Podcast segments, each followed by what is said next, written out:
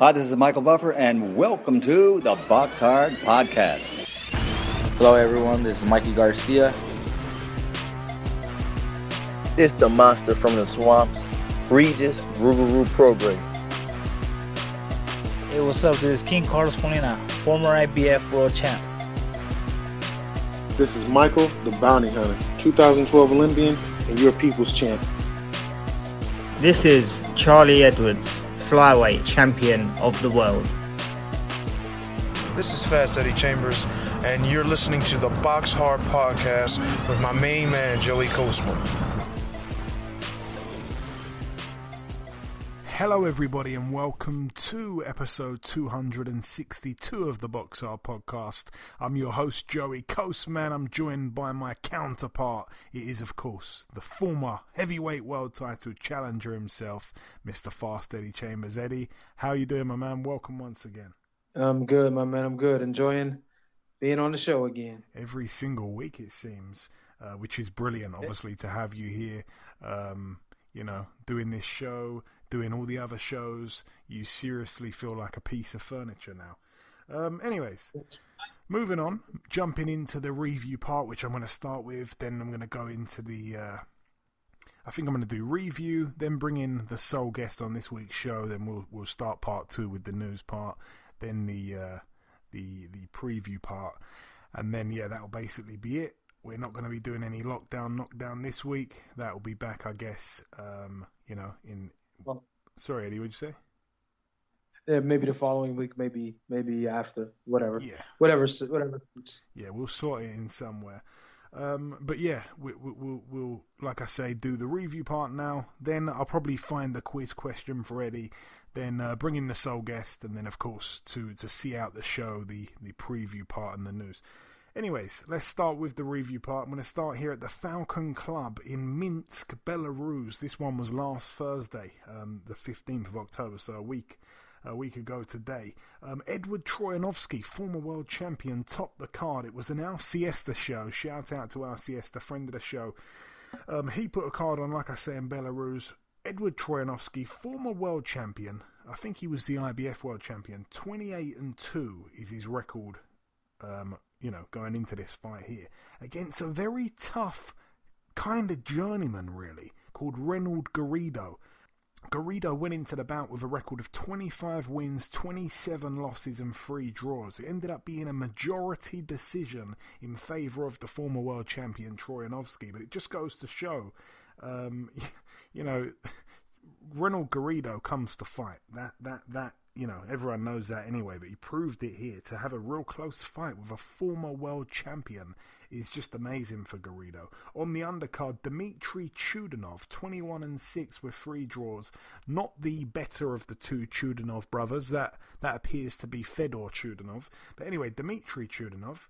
Um, he got in with a Brit. Of course, we know last time um, Fedor Chudinov boxed a Brit by the name of Umar Sadiq, um, and and you know Chudinov managed to win the fight. It was it was close though, and here um, Dmitry Chudinov lost a unanimous decision over eight rounds. He pretty much got completely shut out by a guy who I'd never actually heard of until now, called Jermaine Brown. Perhaps one to watch for the future. 9 and 0 from Kingston in London, which isn't far from me at all. Um, so I'm happy to know about him. Uh, moving out now to a card that took place in Tanzania. This is quite bizarre. Um, Prince Patel, the very controversial flyweight, now 23 and 2 with a draw. It was for the vacant WBO uh, Africa Super Flyweight title and the vacant WBO Global Super Flyweight title. He boxed Innocent Everest 10 and 1 with two draws. His one loss came to Prince Patel. These two guys boxed last year. Prince Patel was able to stop him in two rounds. It was up at bantamweight, I believe. They had the rematch. They both lost some pounds and, and did it at super flyweight. However, this time Prince Patel lost a, a, a, decision. I think it was a 10 round or something like that. Could have been 12. But um, yeah, Prince Patel loses to a guy he knocked out in two rounds last year. Bizarre, bizarre, bizarre. But again, it is Prince Patel we're talking about here. Moving out now to the White Sands Treatment Center in Plant City, Florida, USA. Just one fight to mention. Uh, return to the ring of Ryan Blue Chip Martin. He's now 24 and 1. He made quick work of Hevinson Herrera. Um, a first round KO there for Martin. Herrera's now 25 and 19 with a draw. He's been stopped, I think, 14 times, so he doesn't. Uh, you know, he doesn't he doesn't seem to go the distance too much in his losses. But a first round knockout can't get any better than that for Ryan Martin. He needs a step up though, of course. Moving out now to the East of England arena in Peterborough, Cambridgeshire, United Kingdom. Flying through this, it seems. Um, I'm going to start with the undercard. This card was absolutely full of upsets. I'm going to start with the undercard. Ellie Scotney, um, a girl from, well, I say a girl, a lady from from Catford in London.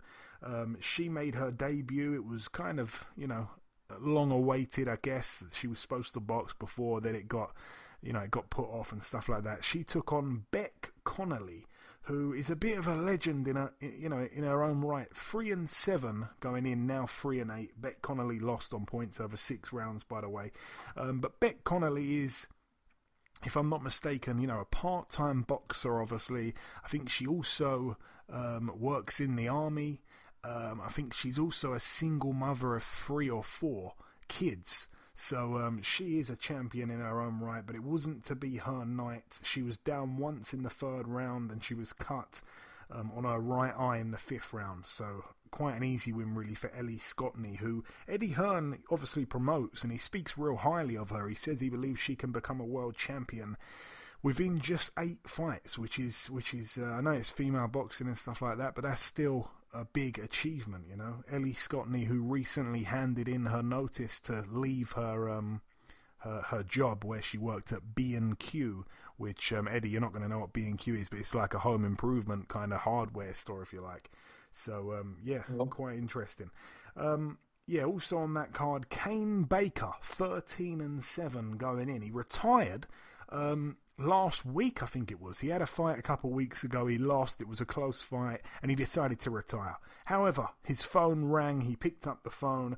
Do you want to fight on about two days' notice against this guy called Meshach Spear, who was five and zero undefeated, guy from Liverpool, um, who practically, if I'm if I'm getting it right begged Tony Bellew to manage him. He's, you know, he was looking for a chance to get out of the gutter he was in, if I'm not mistaken. Tony Bellew said, "All right, I'm going to manage you." So he managed. He managed the guy. Became, you know, became uh, part of his management team, and um, he got him a chance here because, of course, Peter Fury failed the coronavirus test. Uh, the lady that he trains was pulled off the card. She missed her chance to box for a for a vacant world title, which was a real shame. So that fight was lost on the card. And in stepped the undefeated Meshach Spear, 5 0 from Liverpool, managed by Tony Bellew. Gets in against Kane Baker, who retired last week and um, you know he, he came out of retirement. And Kane Baker wins a an upset over six rounds on points. There, Baker was actually cut on his left eye in the second round, but it was a good fight. I mean, he deserved to win. Kane Baker. I was going to say almost a shutout. That's a that's going a bit far, but Kane Baker deserved to win. It was good to see the right man get the decision. And Meshach Spear, you know, he'll have to come again. Um, on the undercard, another upset here. Joe Laws, who was 9 and 0, he likes to talk a lot about the time he apparently went to um, a gym in America and really uh, gave you know a bit of a hiding to Devin Haney, which some people are very spe- uh, skeptical of. They're not quite sure that Joe Laws was able to beat up Devin Haney. Joe Laws pretty much unproven. Devin Haney, one of the very best lightweights in the world. But anyway, Apparently, that's what happened. Um, he took on a guy called Rylan Charlton, who no one had ever seen. He'd never boxed on TV before. He was 5 0 with a draw. He'd been boxing on small hall shows. And Rylan Charlton absolutely battered Joe Laws. Joe Laws down once in the first round, twice in the third and uh, that was that was it. A KO in three rounds for Rylan Charlton. I'd like to see him in another fight. He looked real strong. And Joe Laws tried to get double figure wins, but he's now nine and one, and it looks terrible there because you can't be you know you can't be talking about beating up people like Devin Haney and sparring and then losing to a guy uh, like this who no one had ever seen before, which is uh, shocking. Anyway, another upset on the card. Kez Ashfaq, the undefeated Olympian, he was 8 0 going into the fight. He took on Mark Leach, who in his own right was a real good amateur, but I don't think he really reached the highs that Ashfaq reached in the amateurs. But Mark Leach, as a professional, 14 and 1 with a draw going in. Um, once again, just too strong, you know? Just like, I guess, Rylan Charlton in the fight I just mentioned against Joe Laws. Mark Leach was too strong for Ashfaq. He had him over in the fourth and the seventh round, but he ended up, um, Ashfaq, you know, getting up both times and seeing out the, you know, the fight. It went the full 10 round uh, you know, the, the full 10 round distance, and Mark Leach pitched a unanimous decision win, and rightly so. But that's another upset. Um, another strange one on the card as well. This wasn't an upset, but it was a very strange fight. Thomas Patrick Ward, 29 and 0. Um, he took on Thomas Essomba, who's 10 and 6 going in. I said it on last week's show. Thomas Patrick Ward, one of the best talents in the UK, I don't understand though why he keeps padding out his record. You know, he was a good amateur, real good amateur, turned over professionally, was boxing on tons of small horse shows, boxed in the States um, on an undercard. I can't remember whose undercard it was, you know, and, you know, he, he got a tough guy out there, I think, that night. He looked really good, but he failed to capitalise. He beat Jazza Dickens about four years ago. Jazza Dickens, right now, is in the Golden Contract finals against Ryan Walsh. What has Thomas Patrick Ward been doing? Not much at all, is the answer. Just padding out his record, and I don't understand why. Anyway, I was moaning because Thomas Essomba is a good fighter, but Thomas Patrick Ward should be way too good for him. Well, it, it, didn't. It didn't really seem like that, to be completely honest. It was a very, very close fight. Thomas Patrick Ward um, was cut on his left eye by an accidental head clash, and it was a nasty cut. It seemed like his eyebrow was almost hanging off. Um, so yeah, the the, uh, the the the doctor stopped the fight, and it went to the cards. It ended up being a technical draw over eight rounds of a scheduled ten.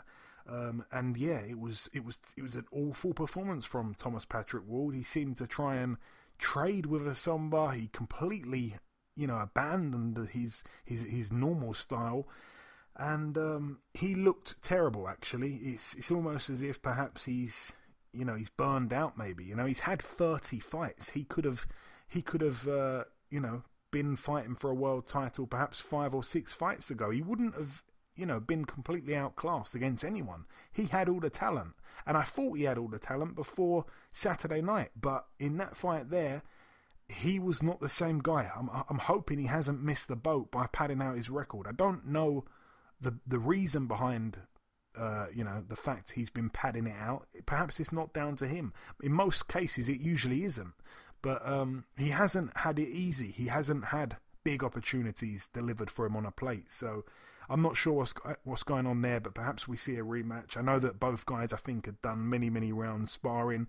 That can be quite difficult if you're you know you're, you're facing a guy that knows you really well. But still, I expected way more from Thomas Patrick Ward. So did everyone else. And the main event, Lewis Ritson, 20 and one. This one was for the vacant WBA Intercontinental Super Lightweight title. It ended in a split decision over 12 rounds in favour of Ritson against the former world champion Miguel Vasquez, 42 and 10 now. Vasquez, uh, Vasquez. Um, absolutely dreadful scorecards once again. I picked Lewis Ritson to lose the fight. I expected Miguel Vasquez to come in at I think about a six to one or seven to one underdog and pull it off. And absolutely everyone, aside from two of the judges, um, scored the fight to Vasquez, including Eddie Hearn, who was the promoter of the show. He, of course, is self quarantining because he failed a coronavirus test. He was watching on TV from home. He's done a post show interview and he says that the scorecards were dreadful and even his own fighter who he wants to back he says lost the fight so this is terrible i feel for miguel vasquez he's been um, you know he's come over here twice in recent times and in both in both on both occasions he has clearly won the fight. In the first occasion it was against Ohara Davies. Ohara Davies was shaking his head at the decision when they announced him as the winner. He picked up Miguel Vasquez's hand and paraded around the ring saying this guy won the fight, not me. That was real honest of him. Now he comes back and he completely wins against Lewis Ritson. I it is shocking what's gone on there. And they've given the fight to Ritson. Obviously, the, the terrible scorecard in question, especially, is Terry O'Connor's scorecard, in which he, he scores about 117 111 to Ritson. Only giving Vasquez three rounds when the majority of people gave Vasquez about 10 rounds, by the way. And um, some people even gave every single round to Miguel Vasquez. So I wouldn't, if I was Miguel Vasquez, ever come back to Britain. Don't even come here for a holiday. Stay well away. Um, it, it's terrible. He's been mistreated.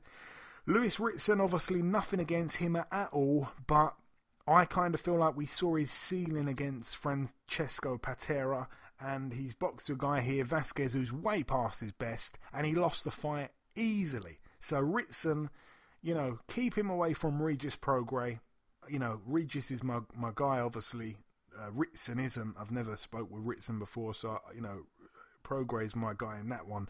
But you know, keep him away from Prograis. It's, it's a dangerous, dangerous fight. He gets knocked out in that fight. And um, you know he he lost this fight hands down. It was absolutely dreadful. There's been pictures of the referee, uh, not the referee, the judge in question with the awful scorecard um, 117, 111. Terry O'Connor, there's a picture of him circulating the internet right now of him mid fight on his mobile phone. Mid fight, he's sitting there. TV cameras can see this guy. He's sitting there, you know, you know how, how, how close judges sit to the ring. He's inches away from, from the canvas. Even in, you know, with coronavirus and stuff like that, he's not sitting far back. He's sitting there right in the ring and he's he's he's clearly holding a mobile device in his hand during the fight. Now, I have actually seen the full clip because a lot of people just took a picture of him with the device in his hand. Apparently, he picks up the device for no joke about a third of a second. He literally looks at it and looks away that quick. So I don't think it's as bad as it looks in that picture because you don't know how long he's had his hand and his phone, uh, his hand and his phone, his phone in his hand. But um, apparently he did just glance just for such a short amount of time, which he shouldn't do anyway. But I don't think it's as bad as they're dressing it up to be. But what is bad? Forget about the distractions. The scorecard. There's no, you know, there's no reason. There's no explanation for that kind of scorecard. And it's not the first time with Terry O'Connor. He's a repeat offender when it comes to this, unfortunately. And I don't see him, you know, being employed for much longer, really, by the British Boxing Board of Control. They're going to launch some kind of investigation into that. Um, dreadful, absolutely dreadful. Um, anyway, moving out now. I've been really on one this this podcast. It would seem too much uh, too much Red Bull prior to this. Anyway, moving out moving out now to the to the bubble in the MGM Grand, Las Vegas, Nevada. I'm going to fly through the undercard real quick. Not too much really to mention, aside from Alex Saucedo losing a unanimous decision over 10 rounds to Arnold Barboza Jr. That one, of course, was for the vacant WBO International Super Lightweight title. Um, Barboza Jr. down himself in the seventh round, but yeah, a unanimous decision win despite being knocked down. Um, and also on the undercard, just one that really, really impressed me, of course, Edgar Berlanga. 14 and 0 with 14 first round knockouts going into the fight. He took on Lanell Bellows, a guy who had five losses, but he'd never been stopped in any of those five losses. 20 wins as well, with, with five losses and three draws, Lanell Bellows. Um, Edgar Berlanga gets in there and just continues the streak. He's 15 and 0 with 15 first round KOs, and it was so impressive that he got this guy out there who'd never been stopped before. Um, that's a statement in itself. To knock a guy out who's never been stopped, that's a statement. But to knock the guy out in one round and continue your streak and make it 15 in a row, that's unbelievable. Perhaps, perhaps this is just a theory of mine he realized that Adalaide Byrd was one of the judges and he decided he needed to end the fight as quick as possible and don't give her a chance of, of handing in a scorecard, especially not this week with the stuff that's been going on. Terry O'Connor, um, in, in uh, she's a Terry O'Connor anyway of, of, of the States. Uh, the female Terry O'Connor of of, of, of the United States. But anyways, um, Shout out to Ed, Edgar Berlanga, man. Looks like he lives a really cool life because he knocked this guy out in a round. And on Monday morning, he was dancing with Snoop Dogg in a studio. So um, I envy him. He's he's living he's living his best life for sure. Um, but the top of the bill, I'm going to come to you, of course, Eddie, because you are the uh, the scientist on this podcast. Anyway, this one was for the WBA the IBF and the WBO World Lightweight titles. Vasily Lomachenko, 14 and 2 now, his record. And um, Teofimo Lopez, 16 and 0, 12 round unanimous decision for Lopez. Um, we talked about it in length on last week's show, Eddie. One thing we, but we didn't agree on on everything. But one thing we did agree on is that Teofimo Lopez would not outbox Lomachenko. How wrong we were. Yeah, early. Yeah, we were kind of wrong, but not entirely. Well, for the first six second, rounds, I mean, man. First six for the first six rounds, and you know what's funny about this whole thing was it was because of his power that he was able to do that, because Lomachenko understood for the first maybe not he didn't probably intend to be six rounds in the hole, which he wasn't, but he didn't probably intend to wait that long to start getting offensive. You know what I mean? He probably felt Teofimo's power and was like, look, I think I need to just wait a little bit longer before I put myself in position to get caught with a crazy counterpunch. And the what really impressed me, just the, the, the whole the fight was it was great. There was just so many different things about it. It was great, but the entire fight was great. And the thing that kind of upset me a little bit about having a great fight and a great night like that was this was the scorecards. Scorecards ruins it almost all the time when there's a good fight because you can never obviously they they can't agree but what the, the, what's worse is they all agreed even though I felt like Teofimo Lopez could have gotten the win I honestly like the draw better but I felt like he could have gotten the win. I wouldn't have I'm not complaining that he won. I'm complaining about the scorecards.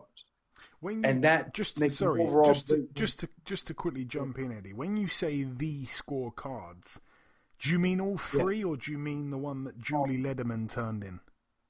She turned mainly in, the Julie. Lederman. Yeah, she turned in um, one one one nine one oh nine, which is terrible. Yeah, right, right. But no, me, I didn't like any of them to be honest. I think eight to four was still too wide. But I mean, I guess you can, you know, at some of the early rounds, like maybe one of the early rounds out, I gave to um to uh, uh Lomachenko I could see how maybe, eh, no, I don't want to get that to him, and end up giving him seven to five. But um, eight to four, that's a little too wide for me. Nine to three, definitely too wide. Uh, uh, uh, and of course, eleven to one is absolutely outrageous, and she needs to really be looked at for that. Regardless, I mean, obviously, you can never actually look at the judge and say, okay, well, we're going to investigate you and maybe turn this into a no contest. Because if you did do that, then you got to go and question a lot of other fights, a lot, uh, a lot of other worse decisions than the ones that was given on on, on Saturday night. So, um, but aside from all that, my favorite part of the obviously of the show was the fight and not listening to or worrying about the judges, but. I just got a real, I got a whole new respect for Lomachenko. Already really respected his ability and everything he did, but I just, I don't think people really understand watching the fight just as it was how he's so good at downloading information and and really taking his time and being a hundred percent professional about his game and understanding what's in front of him and understanding where to move and how to move and when to use footwork, when to be close, when to be far away. As good as Teofimo Lopez did that night, um, and I'm not taking anything away from what he did. I was even more impressed by what Lomachenko was doing. And I know most people are going to say, oh, well, he lost, or, you know, at least it was close enough to where he could have lost, or, you know, as a draw. And what did he do in the first half of the fight? Well, see, this is where most people miss it. And even I look at Tim. Tim Bradley's obviously knowledgeable about the sport. He's a former world champion. But there's even certain things that he missed about it and wasn't really focusing on, maybe because he was a little biased towards Teofimo, which I can't be mad at him for.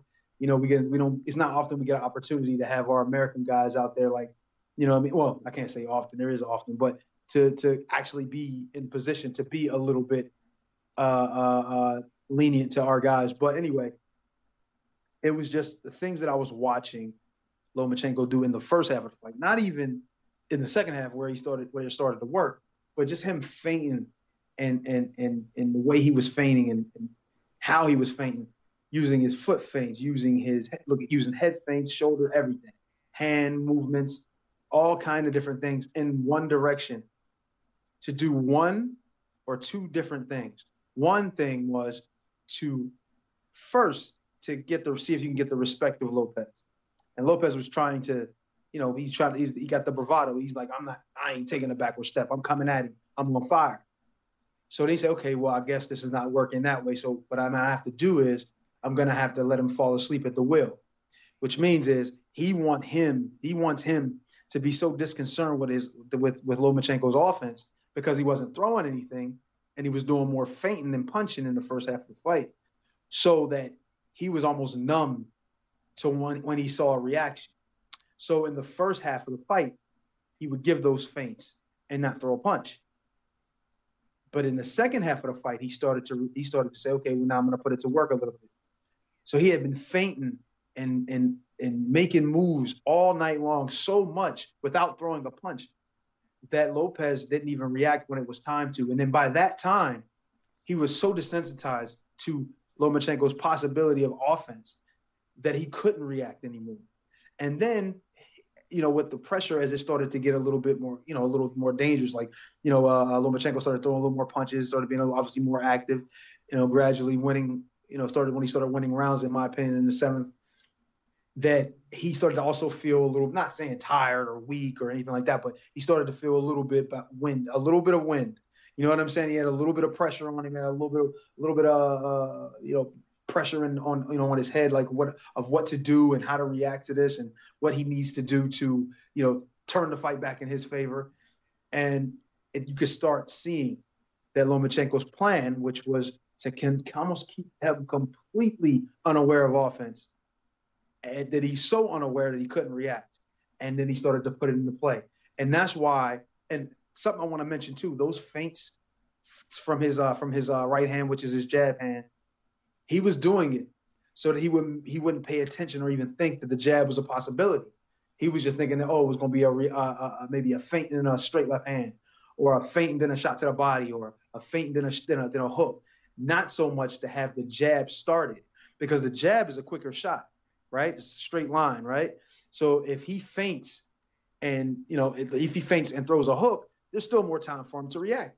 But if he feints and throws a jab, there's very, very, very little time to, re- to react. So over the course of the first half of the fight, all those feints had him, like I said, start falling asleep.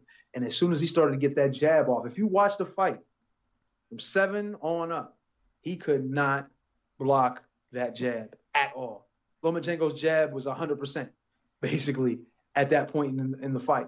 And it was because of all of the downloading, all of the information that he pulled in and all of the all of the prep work that he did for that first half of the fight. Most people are gonna say, "Oh man, man, he ain't do nothing." Uh, um, Teofimo was busting his ass, blah blah blah. And I'm like, "Look, you have to watch the fight as a whole. You got to pay attention to the things that go down." I'm not taking anything away from Lopez. Lopez is a is a real guy. Like he's a real champion. He's he's got a future without a doubt. He's as good as anybody out there, in my opinion. His skills and his his power and his ability to take a punch, all of those things are world class, in my opinion. But when you got a dude just like a machine, like like legitimately almost like a machine in front of you, dude been off for 14 months, still coming back in the ring, looking like that. Even though in the first half, like I said, it took him a while. But damn, to coming back in the second half and start doing it to the point where I was like, man, is he to stop this kid? I was, it was like shocking. I, I really, I mean, I've, I've watched a lot of fights, obviously with Lomachenko, and I was at one of them in person, and I was always impressed. But this impressed me even more, and it was because of the professionalism You know what I mean? It really, it really shone, shine, shone through that night. He's really, really a special, a special talent. Obviously, uh, so is uh, Lopez, but it's just what I seen from um, from Lomachenko that really, really, really, really pleasantly surprised me. Yeah, and I'm going to give my analysis on, on the fight round by round. I, I scored it as well.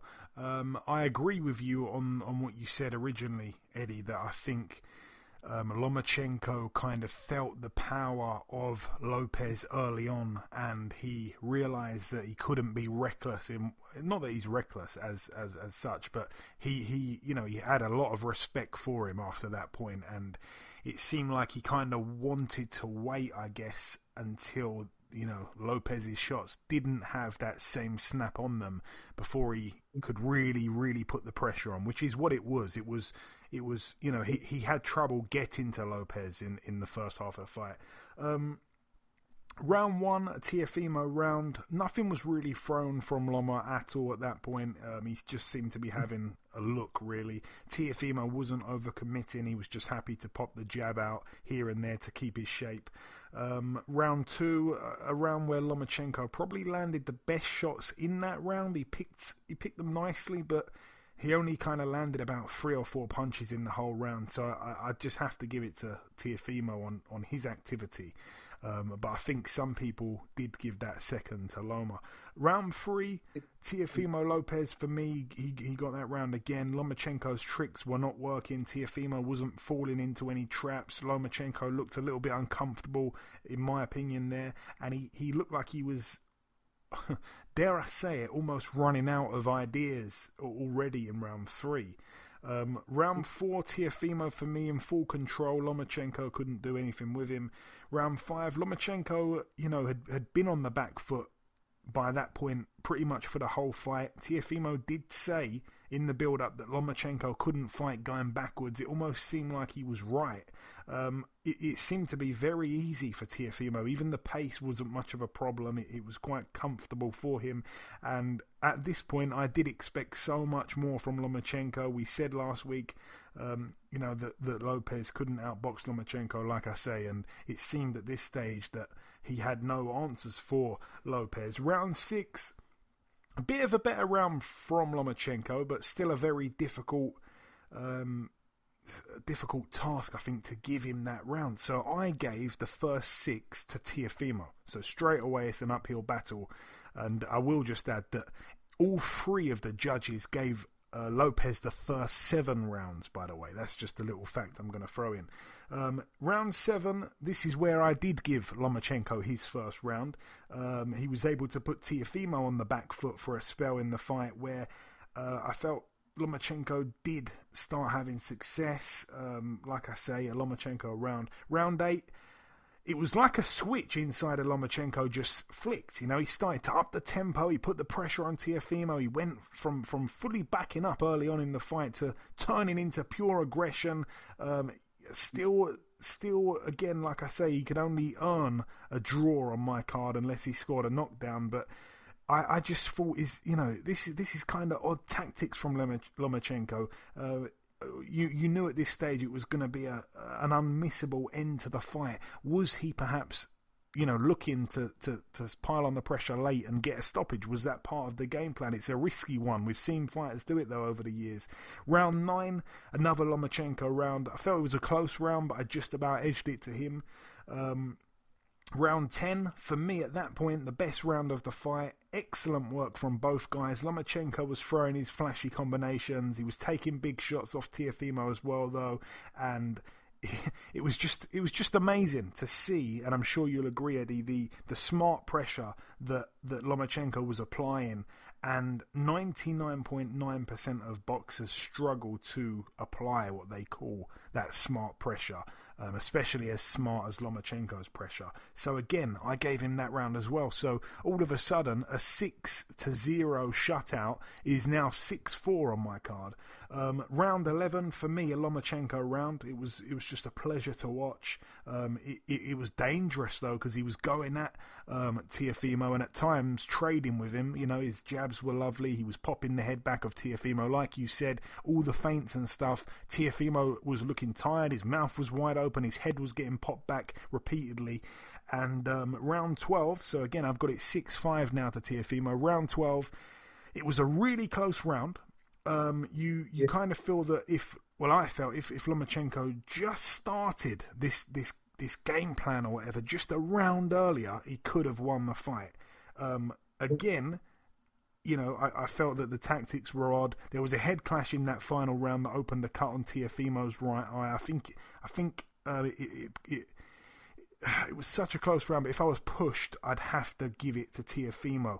Um, again, both men for me are the number one and number two in the lightweight division. Um, I said it before. Lomachenko for me is not a real lightweight. Um, and yeah, basically, I gave it 7 5 to Teofimo Lopez, which, by the way, most people had on social media. A lot of people had it 7 5. I don't always agree with everyone. We don't always come up with the same, um, not not scorecards round by round, but final scores. And I um, had it, you know, like like the majority of other people that I saw. Um, I do want to see Devin Haney and Ryan Garcia take these big fights now, you know, because um, Teofimo's proven that he'll do it. Um, I'm not quite sure the status on this franchise champion rubbish. Uh, I'm not sure if Vasily Lomachenko is still a franchise champ. I don't even know how it works now. It's just it's just so confusing because apparently you can't lose the belt and it's just ridiculous. They did give him some kind of belt that said franchise on it, Teofimo, but I don't know what's going on there. Um, but yeah, like I say, all three judges gave Teofimo the first seven rounds, and Julie Lederman actually gave Teofimo uh, the first ten rounds, um, and I think yeah gave Lomachenko the last two, if I'm not mistaken. After the fight took place, Devin Haney took to Twitter and said, and I quote, "I been said Loma was whack."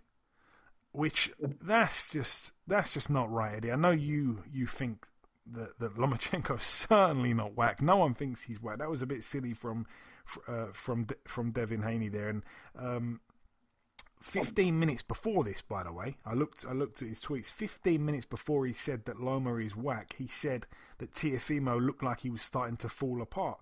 Um, and of course, also, but before the fight, Haney said that um, he said on Twitter as well. I bet that tonight commentators w- won't dare mention my name, but uh, Teofimo, of course, did mention his name in the post-fight interview, and he joked about Haney being a two-time email champion. Um, yeah, I, I like Devin. You know, he's a friend of the show. He's been on a couple times, but I need to see him step up. Um, Devin did address the post-fight interview comments with uh, with with Teofimo. He, he, he tweeted him back and said. Um, Lopez versus Haney 2021. Let's do it. So hopefully it does happen. But yeah, I, I said something to a couple people on Twitter. I, I tweeted something out, Eddie, and just you can tell me in a nutshell. I don't want to be rambling on for too long about this fight, but in a nutshell, my opinion is um, there's people obviously out there that are big fans of Devin Haney and big fans of whoever else, um, Ryan Garcia, for example, whatever. And basically, they, they of course start campaigning, saying, "Ah, oh, you know, Devin Haney would have would have done the same and all this stuff." I think, like you said, he got hit with a shot early on that made him think twice, made him respect Teofimo more than he thought he had to respect him. He had to be more cautious than he thought he'd had to be before the fight. And I don't think a Devin Haney I mean, I know Devin Haney doesn't hit as hard as Teofimo. I don't think, is what I'm saying, that Lomachenko would have that same amount of respect for a Haney, for perhaps a Ryan Garcia, who looks like he can bang, by the way. But, um, you know, I don't think he'd have that same respect for those guys. I don't think the fight would play out the same way. I, you know, I think him against Devin Haney, I, would be favouring uh, Lomachenko. That's, that's just me. I don't know how you see it. Well, the way I look at it is, you got to be special. And I'm not saying these guys aren't. Ryan Garcia looks really good. Obviously, Devin Haney's really, really top talent, top, top, one of the top talented guys out there. But like, just like I said about Lopez, and remember, this dude was coming off a 14 month layoff, not no fight in 14 months. It's a long time when you're used to. I think it had been that long. I think it had been about 10 months. Well, ten, whatever. I think Loma. I think Loma was coming off 14 months, if I'm not mistaken. I think. No, That's what I'm talking about. I was Oh, talking about Loma, Lomachenko. okay. Sorry, I thought you meant Lopez. He's coming up. No, no, no, no, not Lopez. No, but so he's coming off of that nice, you know, a nice amount of time off. And sometimes it's good for people, sometimes not. For a guy like him, who's always in the gym and always training, sometimes it's kind of hard to get back, especially get into a, uh, a a serious fight like this. And yes, I do agree with what you're saying. Of course, I've already, you know, I've said it. Having having power like Lopez has, explosive power, is a definite weapon. Obviously, more so than just using it to knock guys out, but also for game planning or for certain situations, like when you have a really, really good guy in front of you, like a great technician in front of you. It makes them, especially when they're smart, like he's smart. He's really boxing smart, like you know what I mean, on another level, because he knew the amount of time that he had to to to fall into that, that had to have Lo, Lopez fall into that in order to be safe enough to go in there and be active and throw combinations. You know what I mean? And he still almost got caught. You know what I'm saying? But if it was to be him and Devin Haney, it would be a different fight, much different fight. Devin Haney may be that dude. He may be the most one of the most skilled guys out there, blah blah, blah and he may be successful, maybe.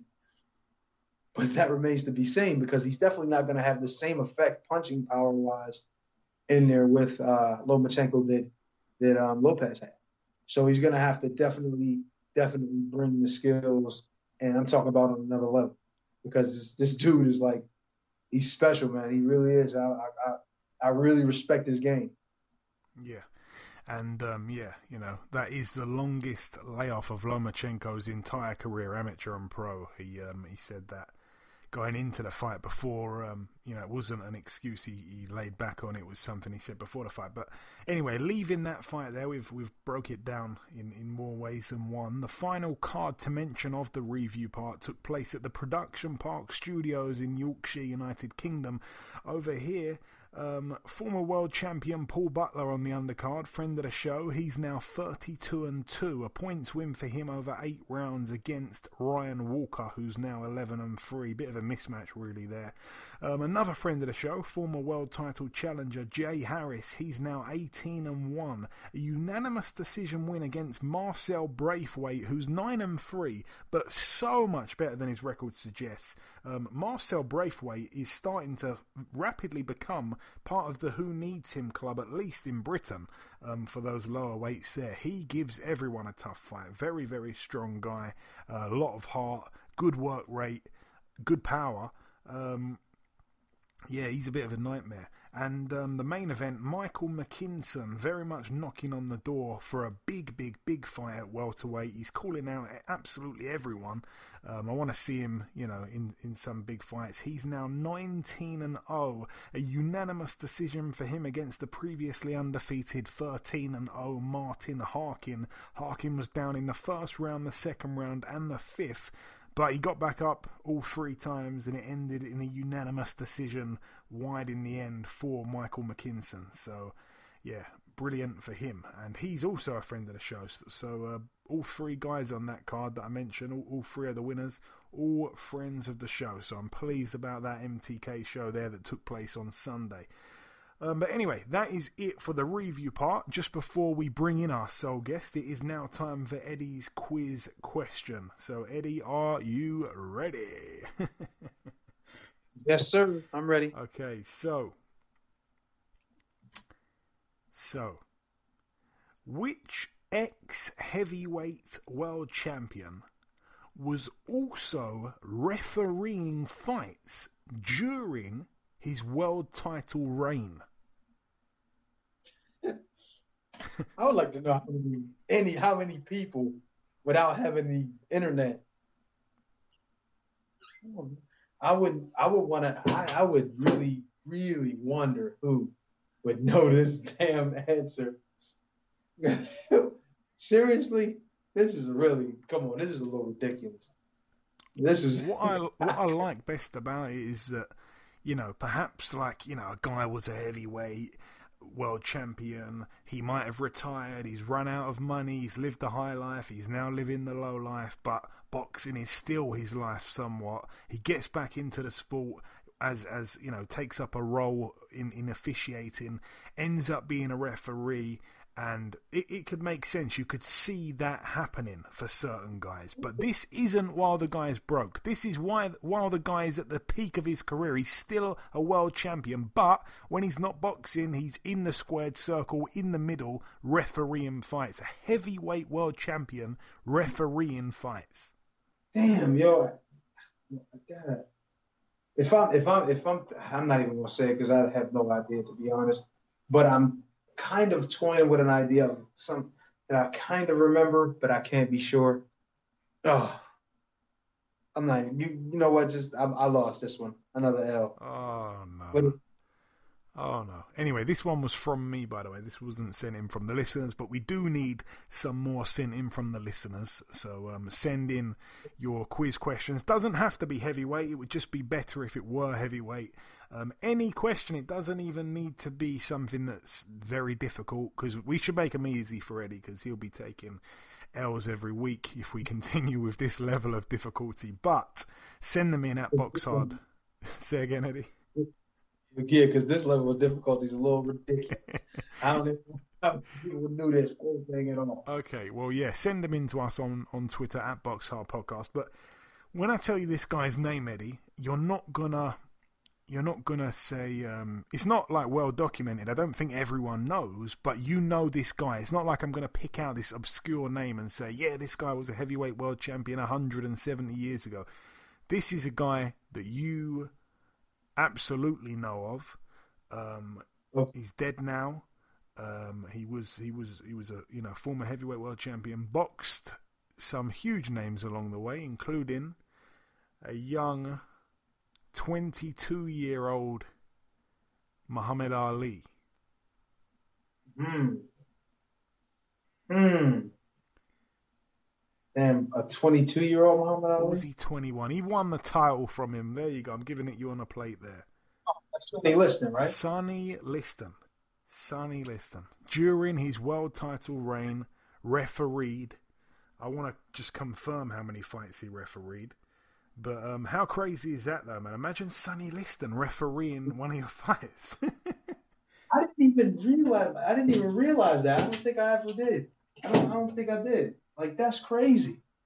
Sonny Liston was refereeing during his like not his maybe not during his reign. no, during his during- reign. During his reign. Wow, during his reign. Yeah, oh man. my. I mean that's that's some trivia right there for your ass. See, see the thing is though, I'm learning this stuff, download downloading information that I'll probably forget next week, but still, you know, I, at least I'm hearing. So maybe somewhere in my mind it's there. Well, here's this. He he refereed a total of six fights. This is why not many people know about it. He only refereed six fights. Um, his first his first time refereeing a fight was actually Cleveland Williams against Ernie Terrell, two throwback fighters, obviously there.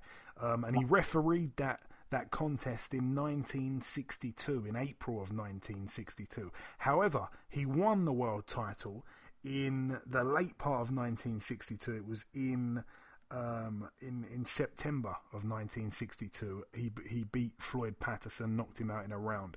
Um, so he wins the. This is brilliant. He wins the heavyweight world title. He's champion of the world on the 25th of September 1962. However, on the 20th of October, so this is just 25 days later, he's refereeing um, he's refereeing a world title fight at, at, at super welterweight. Oh, oh my gosh, are you serious? that's that's just that's beautiful, man. So he decided to referee um, on that day there. So 25 days after his after his world heavyweight title win, he he he, referees a world title fight. Then three days later, he referees another fight. So this is again just 28 days after he becomes world champion. He he referees another Cleveland Williams fight. Um, and then, yeah, he went on to referee once more that year, um, another fight in, in December of that year. Then he referees in 1963, in, in May 1963. That was his fifth time refereeing a fight. So at that point, uh, May 1963, still world champion. He hasn't even made his first defence yet. He defends for the first time against Floyd Patterson in July of that year. So yeah, so from actually winning his his heavyweight world title, he he he referees four fights before he makes his first defence.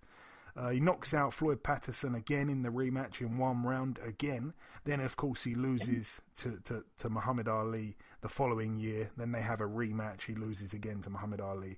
And just to top it off, um, he did referee once more six years later, just the final time in 1969. He um, he refereed the final the final uh, fight he refereed 1969 in August, and um, after that he did have three more fights before calling it a day in the end in 1970 after he beat Chuck Wepner.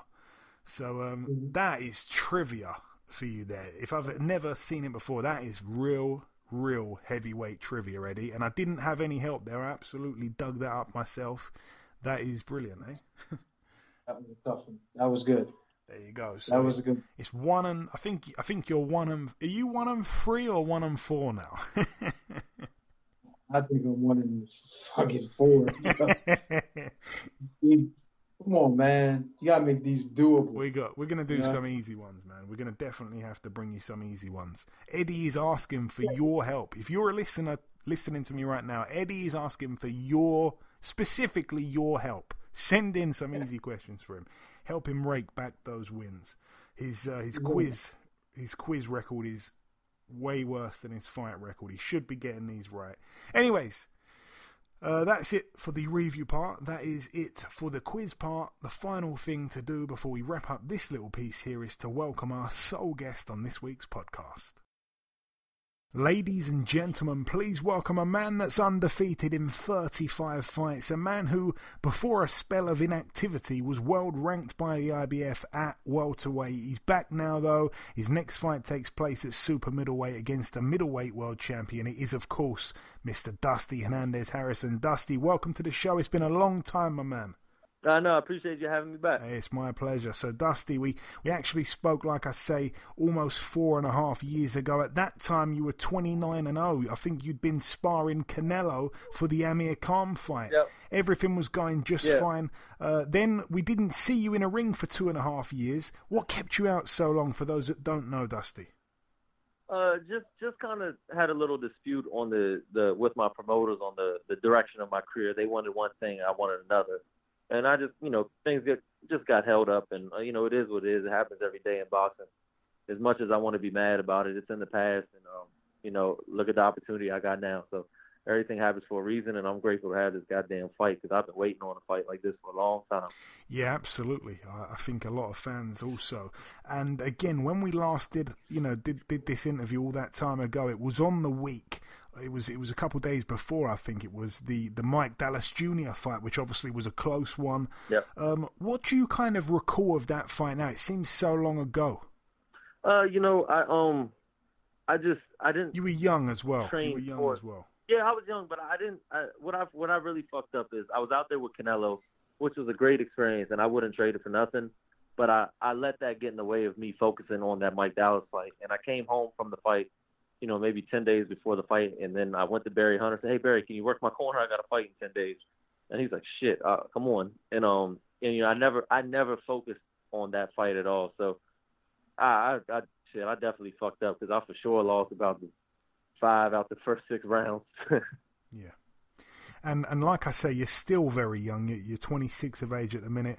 Um, you you know, since you've come back to boxing, you've come back after that after that layoff. You've knocked out all four of your opponents. However, your weight has been a little bit up and down. You've been from 159 to 175 pounds. Do you know where you're most comfortable boxing at right now, weight wise? Hell no. That's why everybody's been making a joke. They told me I'm gonna be the first uh, the first fighter to uh, uh, fight at every weight class and not win the title. But no, I don't know. Um, I, I know I'm gonna be comfortable at 168 November 27th. That's all I know. And yeah, let's talk about that. It's been announced, and and I hope I'm uh, being fair by saying this, I think you're going to agree. It's taken a long time to land you a big fight. You've wanted it. The fans have wanted it. You've you've had a nice looking record for a long time. It's taken a long time to get a big name in the ring with you. Here it is, Demetrius Andrade. You said the date, November 27th in Hollywood. Um, how do you see this fight playing out, Dusty? Because it's a long time coming, like I say. Uh, you know, I just nobody's seen me in so long, and I don't think you know, a lot of people don't even know that I had fights coming back. And whatever, that's cool with me. Um, just a lot of people haven't seen me since the Mike Dallas fight, and they just don't know what the fuck to to expect. So, think everybody's just kind of like ah, and, and they don't know. I just, you know, it's gonna be a big surprise for them. Um, they'll just be surprised that you know I, I am able to hold my own at at a weight like that. Um, and and also too, you know, I'm this is probably sad, not not too good, but I'm I am banking on, on Andre, you know, overlooking overlooking me and I know how it is. This ain't a fight that he wants, and I know how it is for me. When it ain't a big fight, it is kind of hard to get up for it, and um, you know, I'm counting on that. But for me, you know, this is the shot of a lifetime, and I'm in the gym uh, a lot, like you know, a lot, and for for the first time, you know, you don't got to drag me to the gym at all. And and Dusty, I know that back when we first spoke, you were very much like a, a secret in boxing. No one really knew where you're, you know, where you were going to end up, where the path would lead to. Obviously, you hit a couple bumps in the road, promotional promotional wise and stuff like that. Do you still feel like you're a big secret in boxing? No one has really seen anything of what you've really got. Oh yeah, no, I'm I'm, I'm even more of a secret now. You know, like you said, back then everybody was kind of, you know, what's going to happen to this kid with this big record, and now I, it's been so crazy. Um, you got people they don't know, they think I'm th- that I get old and retired. Is he still young? They don't even know what to think about me. So, um, if it was a secret back then, I really uh, I'm a huge one now. yeah, because I remember you turned pro. What was it? I think you just turned 17 when you turned pro. No. Yeah, actually, I signed the fight contract when I was 16 and fought a few days after I turned 17. Yeah, so, so you've been going for a long time. Um, yeah, again, some people, I have to say, some people aren't too happy with Andrade's opponent choice here. They feel like he's cherry picking you. Yeah, yeah, no, but go on, go on. you know, of course, I'm not even mad at that because I, I, that I was, I expected that 100% when I was waiting for the fight to get announced. This is not, I'm not the person they wanted. They wanted him to see. Uh, they, they I'm not the person they wanted him to fight and I knew that, you know, unless it was a big name, everybody's going to give him shit. And I don't think that's really fair to him. To my understanding, he has called out the big names and he has won them. And if he didn't get it, you know, so be it. And then, I, you know, damn sure nobody can give me shit for saying yes because this is the opportunity that, you know, us fighters that, that we look for. So and you did take to Twitter and retweet most of these negative tweets. you also went on to say that he's he's scared of uh, Liam Williams. Why did you do that, man? yeah. Oh, because like I'm just having fun. You, like I said, you can't. Nobody can break my spirit for this fight, no matter any of that shit they say. I'm the I'm I'm happy and I'm having fun for this whole camp. No matter no matter what the fuck happens in the fight, no matter what happens, I'm I'm having fun. No matter what anybody says and at the end of the day, I am a boxing fan. You know, I'm not just a fighter; I'm a fan of it. So, you know, being funny. I, I, really love this energy that you've got at the minute, Dusty. And like I say, or like we say, the fight obviously takes place at super middleweight. I was going to ask where do you feel that your future lies, but I don't think you really know the answer to that right now, which makes it uh, a bit of a pointless question. Am I right in saying you're not quite sure where you're going to be? I mean, shit. If it if it lies at at super middleweight and I and I and I go great, then so be it. If you after I win, if he wants a rematch at 160, then it'll be at 160. You know, um, uh, you know, I'll, I'll go wherever. And where do you I'll figure it out. where do you kind of see the future? Obviously, you're envisioning a win. You, you would be absolutely right to, to, to believe in that. Where do you kind of see your next move? Do you see the rematch being the only option after that, or does doors open in other directions? I mean, I wouldn't. I, to be honest, I wouldn't want a rematch. I mean, unless uh, uh, I guess, of course, I would if um if if we drop down a weight class and he puts his his his, his belt on the line, then obviously I would do that. But if not, then I don't. I just I'd rather move on to another another fight. And my last real question for you now, Dusty, who are you actually with promotionally? You said you had troubles in the past. Who are you with now? Um, his name is Lee Baxter. I don't know how familiar everybody is with. He's from Toronto.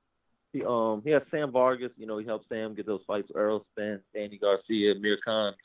Um, I believe I'm his first American fighter, and um, shit, he he, he helped me get this fight. So Okay, credit to him. And just finally, Dusty, again, you know, we, we interviewed you back then. Uh, you know, we, we introduced you in some ways to a lot of UK fans over here. It's been a long time. You do have supporters over here. It's great that we've done this interview to remind some UK guys of, you know, of, of, of your existence. You've got this big fight. It's being talked about over here. What's your closing words to people from over here that support you and wish you well in this upcoming fight? No, I, I got a, a, a lot of support from from from you guys on, you know, on Twitter, and I don't know if it's because you don't like Andre or you like me, but either way, I appreciate it, and and for sure I won't let you guys down. Um, November 27th, no matter what, I guarantee I put I put up a much better fight than anybody's uh, fucking expecting. So. Okay, there we have it. Listen, Dusty, it's been a real pleasure speaking with you again, my man. I'm sorry it's been such a long time, but I wish you the absolute best with this upcoming fight, and I'm sure we'll catch up sometime after, my friend right afterwards, November 28th. There you go. God bless you, man. Speak soon, brother. All right, now you too. Okay. Okay, now it's time for part two on this week's show. This part, of course, the news part of the show. I'm going to start here with um, the fact that on November 21st, Chris Billam Smith will be taking on Dion Jumah. That one is for the vacant British Cruiserweight title. That's going to be on the undercard of Alexander Povetkin versus Dillian Whyte 2. Again, it's going to be on Sky Sports box office. Um, Richard Riakporhe decided to vacate his British title, so I'm guessing there's going to be a big fight for him in the near future announced. Um, so he's vacated that. That's on the line there for Billam Smith against Dion Juma. That's a great, great fight, by the way. Um, in other news, Joshua against Kubrat Pulev, Anthony Joshua Pulev has been announced um, officially for December 12th. We all pretty much knew about the fight happening on that day. It was, it was, you know, it wasn't a secret to be honest, but it is official now. It is taking place. It's going to be on Sky Sports box office. Um, I'm not quite sure who they're kind of going to be putting on the undercard. I don't think at this stage, but um, it's going to be decent. It's going to be good. It's going to be something to look forward to. It's happening. Um, I don't think they're going to have a crowd at this point. They're hoping to have a couple people in there at least. Um, I'd imagine at least. It's going to be at the O2 Arena in London, Saturday, December the 12th, like I say. Um, so that's finally on. I think Josh Buatsi might be on the undercard. Not sure how his his eye is actually and um, I'm sure there's someone else on that card. Um, Lawrence Okolie, he's he's boxing the um, former WBO cruiserweight world champion, the Polish guy. Completely forgot his name. Uh, Usyk beat him, didn't he, when he picked up the WBO uh, cruiserweight title? Completely forgot the guy's name now, but anyway, um, mm. that's that's on there. Also, another fight's been announced for November 14th. Um, welterweight WBO champion Terence Bud Crawford. He defends his title against Britain's very own Kell Brook. That's going to be an interesting fight. I think um, Kell Brook is is really, really um, on the tail end of his career. I'm actually quite surprised that he's even still going. You know, I'm, I'm surprised he's took this fight. It's a very, very, very tough fight. I don't know how much money he's getting paid. There's still rumours that it's not even going to be on TV over here. He's he's pretty much lost the backing from his his broadcaster, his prior broadcaster, um, Sky Sports. They don't seem to be interested in picking up the fight. So um, he doesn't have the TV. His stocks have really gone down. Obviously, he's been hanging around hoping for the Amir Khan fight for years and years. It's never ever happened. It's not going to be happening.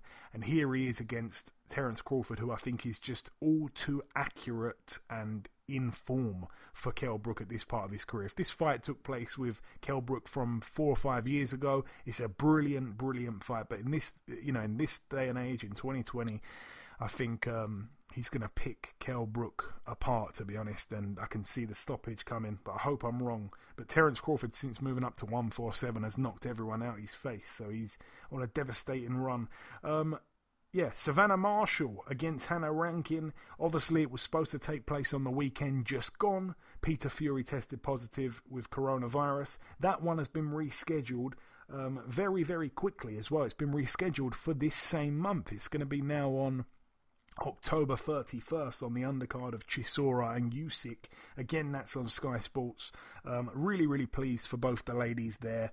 Um, chance at the world title after all, and it's only been pushed back in all by two weeks. So that's great, great news for both the ladies involved in that fight. And the final piece of news to mention is that the uh, the Mark Heffron and Denzel Bentley fight. Uh, obviously, they, they fought a few weeks back. It's been um, the the the rematch has been has been penciled in for November the 13th, which is a Friday night. Um, that, of course, being promoted by Frank Warren. But that is it, though, for the news part of the show. Moving on to the preview part, there's not too much to go over, but I'm going to start here at the Gimnasio TV Azteca in Mexico City, Mexico. Three world title fights on this card. It's going to be on the zone. I'm hoping they're showing it on Sky Sports. Not quite sure actually about that. Let's start with the undercard. We've got the undefeated Otha Jones the third, 5 0, no opponent just yet. We've also got Diego Pacheco. 9 0, no opponent just yet. We've got Austin Williams, 5 0, no opponent just yet. And moving on now to the three world title fights. Let's start with the first one here. Julio Cesar Martinez, 16 and 1, defending his WBC flyweight world title against Moises Calleros, who is 33 and 9 with a draw, a late replacement. Um, can't remember who Martinez was originally supposed to be boxing now, but that's a late replacement there. Also on the card, we've got Roman Chocolatito Gonzalez in search of win number 50. He's 49 and 2, defending his WBA Super Flyweight World title against um, super flyweight title against Israel Gonzalez, former opponent of Cal Yafai. That could be quite interesting there. Israel Gonzalez, 25 and 3. And I believe it's the main event. It's the rematch between Juan Francisco Estrada, 40 and 3. He puts his WBC World Super Flyweight title on the line against Carlos Cuadras, who's 39 and 3 with a draw. Obviously, the first fight between the pair was absolutely brilliant. And here is the rematch. It's took place um, a couple years. I think it's been two or three years since the first one, if I'm not mistaken. But first one was great, and if that's anything to go by, this is going to be great also. Um, moving out now to the Mohegan Sun Casino in Connecticut, USA. One fight to mention on the undercard, a guy that I should mention here, Malik Hawkins. He's under the Mayweather Promotions banner. He was supposed to take on Keith Hunter, Mike's little brother, um, you know, about a, few months ago now. For whatever reason, that fight didn't didn't end up happening. He's in a ten a ten rounder here against Subriel Matias, who is fifteen and one. Uh, that's going to be a good fight. And the main event for the interim IBF World Welterweight title, Sergey Lipinets, 16 and 1, former 140 world champion. He takes on Custio Clayton over 12 rounds. Custio Clayton, 18 and 0, a bit of a late replacement, but um, that's a that's a good fight there. And the final fight to mention this one actually takes place on Monday, but of course, by the time we do the show next week, the fight would have taken place. So here it is on the preview part. Um, it's happening on Monday, um, October 26th, in Japan at the Korakuen Hall, the um, the historic venue in Tokyo. Daigo Higa, former world champion, 16 and 1, kind of uh, fell off the face of the earth, didn't he? He lost to um, he lost to Rosales. He lost his world title to Rosales. I think he was about at the time. I'm sure he was about 14 and 0 or 15 and 0 with all knockout wins, and he took on uh, Cristofer Rosales, and Cristofer Rosales knocked him out. And um, you know, took his belt. Then, of course, came over here, lost it to Charlie Edwards. Charlie Edwards vacated it. Then Martinez picked it up. You know, that's uh, off the top of my head, by the way. He takes on an undefeated fighter, by the way, um, called Saya Sumi, who is 15, uh, not 15, Jesus Christ, 5 0 with one draw. That's over 10 rounds there. But Daigo Higa, since losing to Rosales, he disappeared and he's been gone out the ring for about two years. I think he may have had one fight since then, one win since then, but he's looking to get back. And um, yeah, he was a great fighter at one point. He had one bad night and no one's really heard much from him since. But anyway, that is it though for the preview part of the show we did the review part, we did the news, we did Eddie's quiz question, which is always fun. We brought in our sole guest, and we've just done the preview in there. Um, that is everything. I just want to say, Eddie, thanks once again for doing this show with me. You've been my saviour through the lockdown period and beyond. And um, yeah, it's always a pleasure, man. You know this, and um, just thanks once again. And yeah, man, It's not a problem, man. I enjoy doing it. You know what I mean? It's like I said, it's more opportunity to to be able to talk, and you know how I love to talk. So this is uh this is nice. People in the UK get to hear me. People in the States get to hear me. It's great. Thanks, Joe. no problem. And remember, you can hit Eddie up on Instagram at Fast Eddie Chambers. Um, you can hit him up on Instagram if you want to do one-on-one Skype boxing, not Skype, Zoom boxing lessons. So um, or Skype. I suppose you can probably do Skype as well, Eddie. No. Damn, that's that could work. you think about that, but yeah. There we go. So hit him up. Hit him up for good prices and good lessons in boxing and uh, just good all round advice. So hit him up if you're interested in that. But yeah, that's about everything. And I'm going to sign out with the outro and uh, just wrap everything up in just a few seconds. Okay, and this wraps up episode 262 of the Box Hard podcast. I've been your host, Joey Coastman. Eddie Chambers has been with me for the duration of the show. A massive thank you to our sole guest on this week's podcast, the undefeated big secret in boxing, Mr. Dusty Hernandez Harrison. The biggest thanks of all, of course, goes out to you, the listeners, for tuning in week after week. There has been one or two pieces of news break whilst we've been recording the show. Liam Williams has vacated his British middleweight title. It will now be on the line when Denzel Bentley and Mark Heffron have their rematch on November 13th. Uh, have announced their residency in the Wembley Arena throughout four upcoming fight nights, starting with October 31st, um, Chisora Usyk. Then the female triple world title show featuring Katie Taylor on November 14th. Then on November 21st, Povetkin Whyte 2. And finally, a soon to be announced world title card set for Friday, December 4th. In other news, MTK have announced that they're matching two of their unbeaten prospects together for a fight to take place on December 2nd on the Golden Contract Tournament in Wakefield. Harlem Eubank in one corner. He'll be taking on in the other corner Daniel Egbenike in what I feel will be, uh, you know, quite an interesting fight, that one. But that's about everything from myself. Enjoy your weekends, people. Stay safe, and we shall see you all again next week.